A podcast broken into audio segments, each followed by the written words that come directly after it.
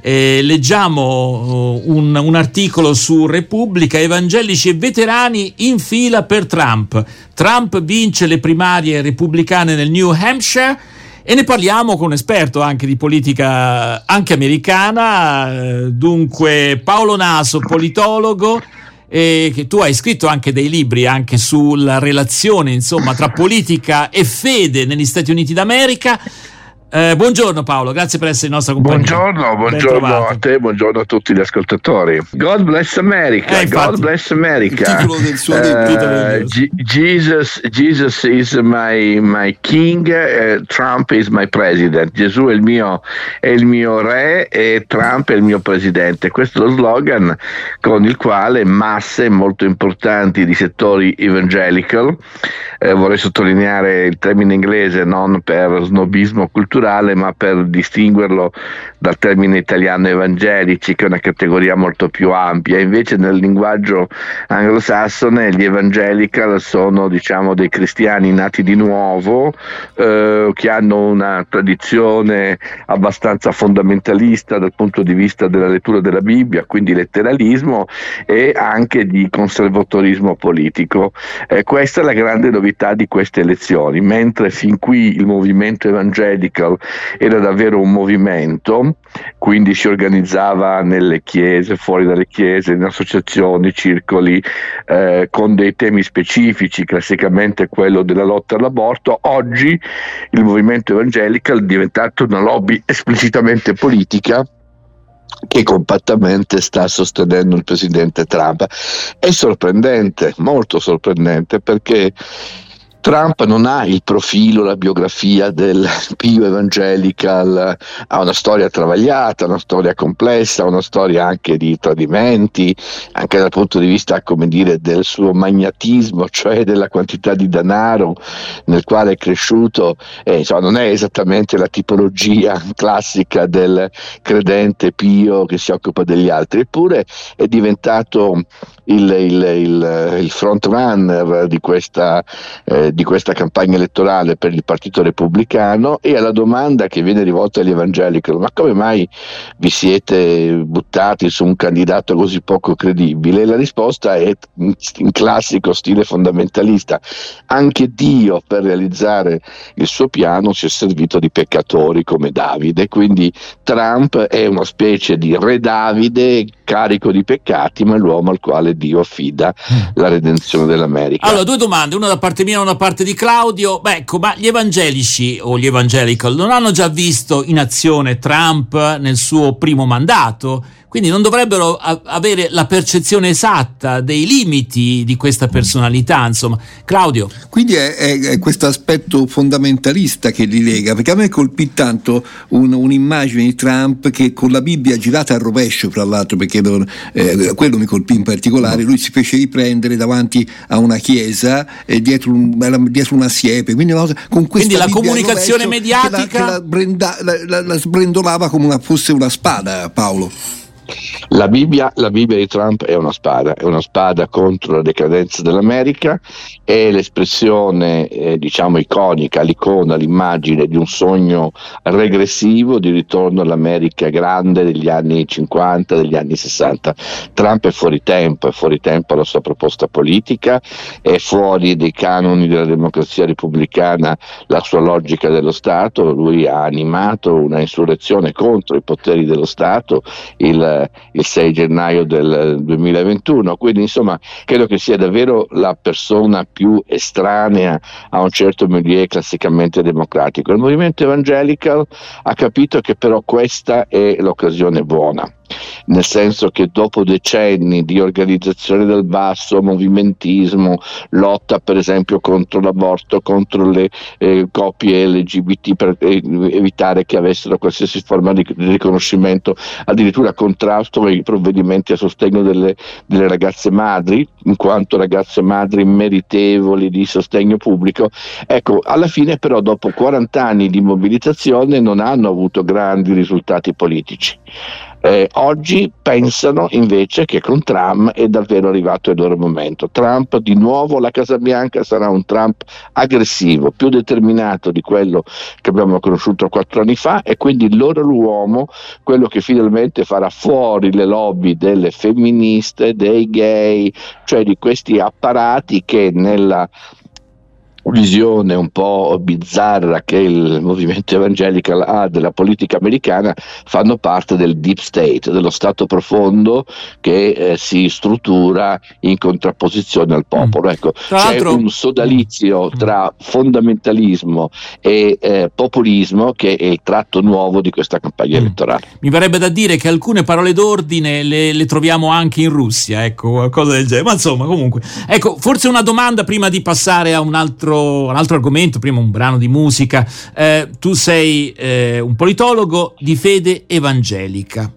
Ecco, siccome nel nostro paese il rischio di confondere la galassia, diciamo, del, del mondo evangelico è molto forte, eh, in che cosa si distingue l'evangelismo italiano, se vuoi, da quello americano? Capisco che anche questo è un domandone, eh? però in 30 secondi. L'evangelismo italiano è l'evangelicalesimo americano che, si, dire, che, ha preso una strada diversa e strana, nel senso che ha assunto una teologia fortemente fondamentalista, ha assunto un uh, vigore politico legandosi alla destra religiosa e ha enfatizzato oltre misura la dimensione carismatica dei leader. Il movimento evangelico nasce dai telepredicatori prima dei radiopredicatori. Ecco, invece ciò che noi chiamiamo chiamiamo evangelismo in Italia si struttura in un modo molto diverso, sono comunità che vivono il sacerdozio universale dei credenti, che pur ritenendo importante l'impegno politico non possono mai identificarsi con una fazione politica, sono inclusivi, quindi dialogano con le minoranze, con, loro che, so, con coloro che sono perseguitati e, e discriminati, quindi davvero c'è una prospettiva non soltanto teologica ma anche etica etica di servizio profondamente diversa. Per questo io dico quelli sono gli evangelical nella piena rispettabilità del termine, che però ha una sua genesi nel particolare contesto americano, in Italia sono gli evangelici e sono per molti aspetti un'altra cosa. Arita Franklin, Think, poi torniamo a parlare con il politologo Paolo Naso.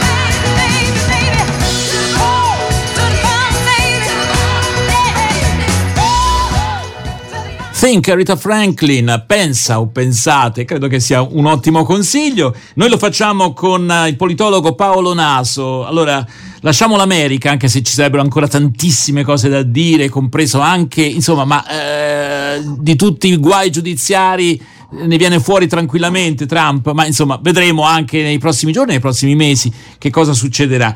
Eh, diamo un'occhiata a quello che succede altrove nel mondo. Eh, a Gaza purtroppo continuano, eh, continua questa, questa, strage, insomma, c'è una corrispondenza dolente su Repubblica da Gaza, un giornalista che continua a mandare articoli molto interessanti. oggi parla degli ospedali che collassano e soprattutto eh, collassa l'idea di una pace possibile con i famosi due stati, no? eh, Israele sembra intenzionato a non cedere su questo, quindi le prospettive per il futuro sono molto incerte, al di là appunto di quello che sta succedendo in questi giorni. Ehm, e poi naturalmente c'è l'argomento che è centrale in Italia sulla cosiddetta autonomia differenziata. Magari qualche parola su, su Gaza, su quello, sulle prospettive, Paolo. Ti sembra che si sia mosso qualcosa? Fosche, le prospettive sono fosche, in queste ore c'è un disperato tentativo di negoziare lo scambio di, qualche, di qualche, qualcuno dei rapiti con due, due settimane di, di, tregua militare. Il problema è che non si capisce quale sia il disegno geopolitico militare di Israele, eh, se non quello di deportare due milioni di palestinesi residui, residuali via da Gaza. E mh, poi con la grande domanda chi, governerà Gaza Gaza, c'è chi governerà quell'ammasso di macerie. Eh, il fatto che non si capisca quale sia il disegno geopolitico è gravissimo perché in questo modo non si sa mai quando finirà la guerra, perché se l'obiettivo fosse chiaro, la guerra finisce nel momento in cui non c'è più la resistenza dei miliziani di Hamas è un, è un conto, se invece il problema diventa quello della deportazione di due milioni di persone... Che però Israele conto. nega, eh? loro negano che insomma, ci no, sia... No, Israele nega Netanyahu ma non i partiti che lo sostengono, ah, ecco. perché ci sono alcune delle mm. formazioni dei partiti religiosi che dicono esattamente Quello. questo, è tutta terra nostra. E paradossalmente dico una cosa terribile che getta nella sconforto chiunque, in questo momento, dati questi equilibri, Netanyahu è la persona moderata, ehm, perché, eh, perché ci sarebbero delle altre opzioni assai più radicali. D'altra parte Netanyahu è inviso al paese, per cui finita la guerra Netanyahu va a casa, non ci sono ombre, di dubbio, però il problema è chi lo, lo sostituisce. Dico questa cosa soprattutto in riferimento alla situazione italiana, perché io avverto con eh, grandissima lacerazione eh, culturale, politica, storica, anche spirituale se volete, la fatica di fare un dibattito serio su questi temi e la fatica anche di un dialogo con le diverse comunità coinvolte, quella ovviamente araba, quella islamica, quella ebraica. Tra qualche giorno noi eh, celebreremo il giorno della memoria. Ecco, io vorrei che il giorno della memoria fosse eh, celebrato, ricordato per quello che è il giorno della memoria della Shoah. Non è il giorno del trionfo militare di Israele, non è il giorno della vendetta di Israele contro i palestinesi per l'attentato subito drammaticamente il 7 ottobre e non è il tempo per discutere della soluzione del conflitto palestinese. Ecco, vorrei che eh, ci fosse la libertà il 27 gennaio di dire noi ricordiamo la Shoah come il momento più buio della storia dell'umanità recente, ma allo stesso tempo si possa esprimere solidarietà per i milioni di palestinesi che sono di fatto costretti a una condizione insostenibile e invivibile perché letteralmente non si sa dove, do, dove debbano andare, che cosa debbano fare. Ecco, vorrei che fosse legittimo dire ricordo la Shoah con piena dignità, eh, assumendomi la responsabilità storica per quello che l'Occidente eh, eh ha eh, nei confronti della Shoah, ma al tempo stesso con la stessa serietà e con lo stesso rigore rivendicare la piena legittimità di una posizione che eh, invoca il, la, la fine dei bombardamenti e la tutela dei diritti umani umani per i palestinesi. Forse va segnalato, almeno ieri si leggevano un articolo in questo senso, che l'Unione Europea sta cominciando a come dire, immaginare la possibilità di sanzioni per coloro che sono contrari all'idea di due stati, insomma, quindi anche sanzione a Israele. Sembra una cosa fantascienza questa, vedremo se poi eh, sono chiacchiere oppure c'è qualcosa di più, insomma. Paolo, adesso io ti chiederei forse un tuo commento. Eh, oggi sul Corriere della Sera ci sono molte pagine dedicate al sì all'autonomia e questo è il titolo in prima pagina e scontro.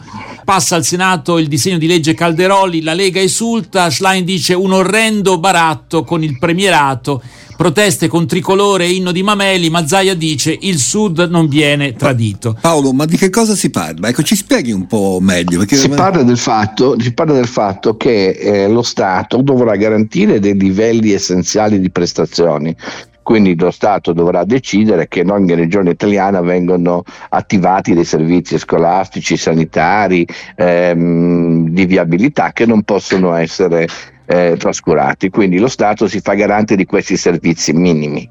Eh, le, la, la, la, struttura di base, diciamo, l'infrastruttura di base dei servizi. Tutto il resto, tutto il resto, cioè la qualità dei servizi, la qualità delle scuole, la qualità delle strade, dipenderà dalla capacità delle singole amministrazioni regionali di investire su questi settori.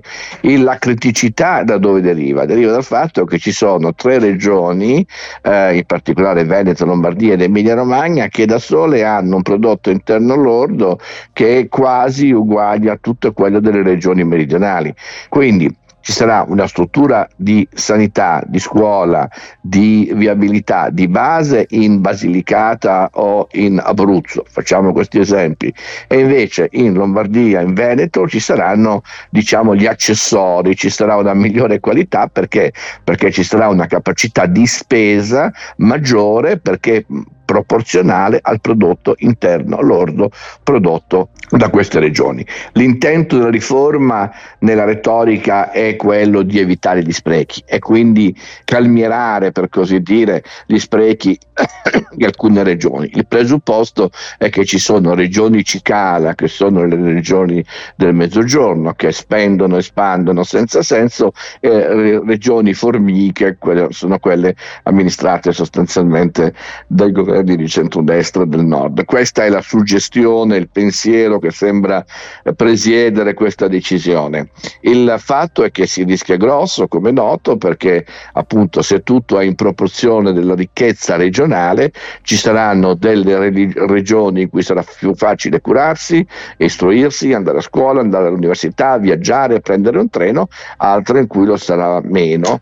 Il tutto poi bilanciato da una eh, proposta di premierato che sembra essere andare nella direzione dire, politico-filosofica opposta, cioè il premierato forte va nell'idea di uno Stato centralizzato, la Francia ha un premierato forte, infatti è una regime semipresidenziale. Eh, eh, quindi da, mettetevi d'accordo, insomma, vogliamo lo Stato forte centralizzato, modello francese, dove Parigi e il presidente decidono anche per le realtà periferiche, o vogliamo invece il decentramento regionale e il governo e il governo delle regioni. E questo governo delle regioni può prescindere da un regime di solidarietà nazionale come indicato dalla Costituzione, cioè il fatto che le regioni più povere si, si, si, si devono responsabilizzare può essere messo sullo stesso piano del dovere delle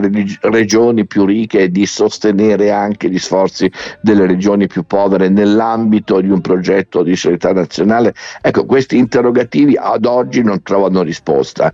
C'è una confusa Babele che si è espressa plasticamente in quella scena francamente poco edificante del leone di San Marco da, da una parte e del canto di Fratelli d'Italia dall'altra.